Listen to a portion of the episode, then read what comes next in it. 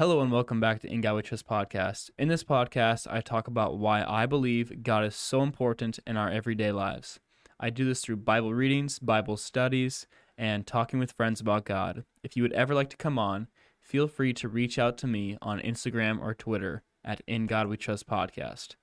So today we are reading Proverbs chapter 7, and this is warning against the adulteress.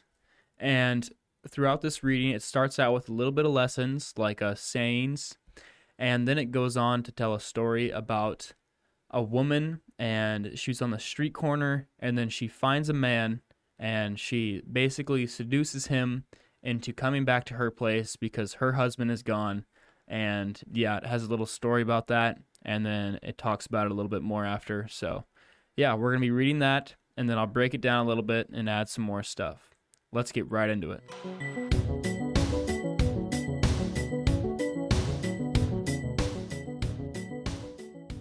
Proverbs chapter 7 My son, keep my words and store up my commands within you.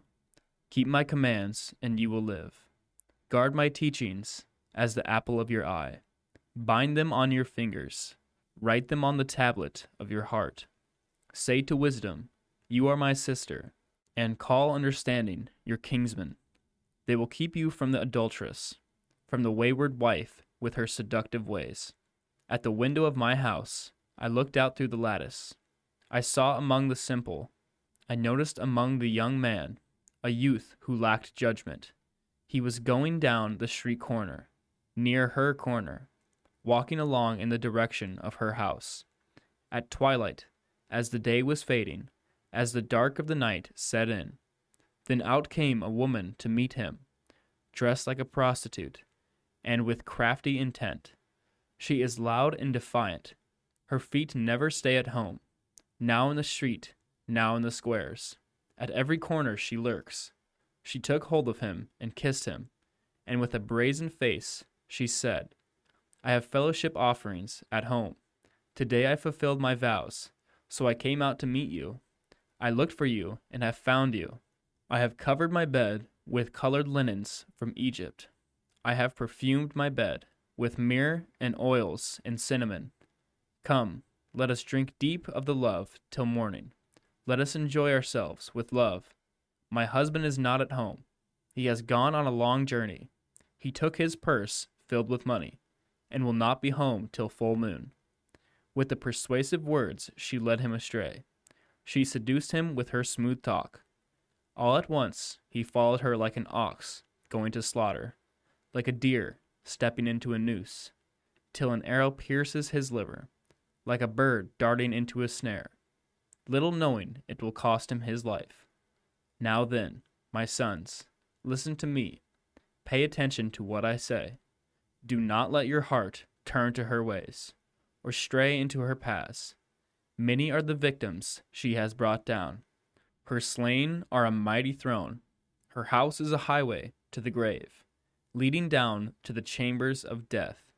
Okay, so that story is pretty interesting with um how it talks about how she will come after you and then you need to ignore her her sayings because like in that in that little story there um she smooth talked him she smooth talked him and seduced him and it was saying we should not fall into her ways and we need to just get away and it's talking about her right now, like in the story, and it was he was saying, "Listen to my words," and for me, I think of um, just everyday conversations. Like you're at a store and you're having a conversation with someone, and there's a point where it's like being nice and um, treating someone with respect and them going a little bit too far, you know? So if you ever feel like you're in that situation, just walk away. That's how I saw this. Um, what we should do. Uh, just try to end the conversation as quick as you can. You know, like the, like the yep, you know, yeah, well, have a great day. You know, something like that. Uh, just try to do that and just just get it over with. But if it's you need to be able to tell if it's like one of those conversations or it's just someone just being nice, you know. But we should still be looking out for times like that in our lives and if you know that there's there's something like that going on in your life right now, you need to be in prayer and you need to repent because sin will drag you down and it's like digging digging yourself into a hole. Like you're just going deeper and deeper. You're not getting out anyway but you need to be praying. It's the first thing you need to do in the morning. It's the first it's what you need to do before you go to bed and this way you'll be able to keep a, a steady mind with things. And throughout the day it'll help you keep your peace. So yeah that's that's all i got i guess. Before i close out today i just want to give you one piece of advice. Um, if you are listening to this and you know that your spouse likes something like if you would get them flowers or a candy bar or something very small i would highly recommend doing that because just small little things like that, they really help and they go a long way.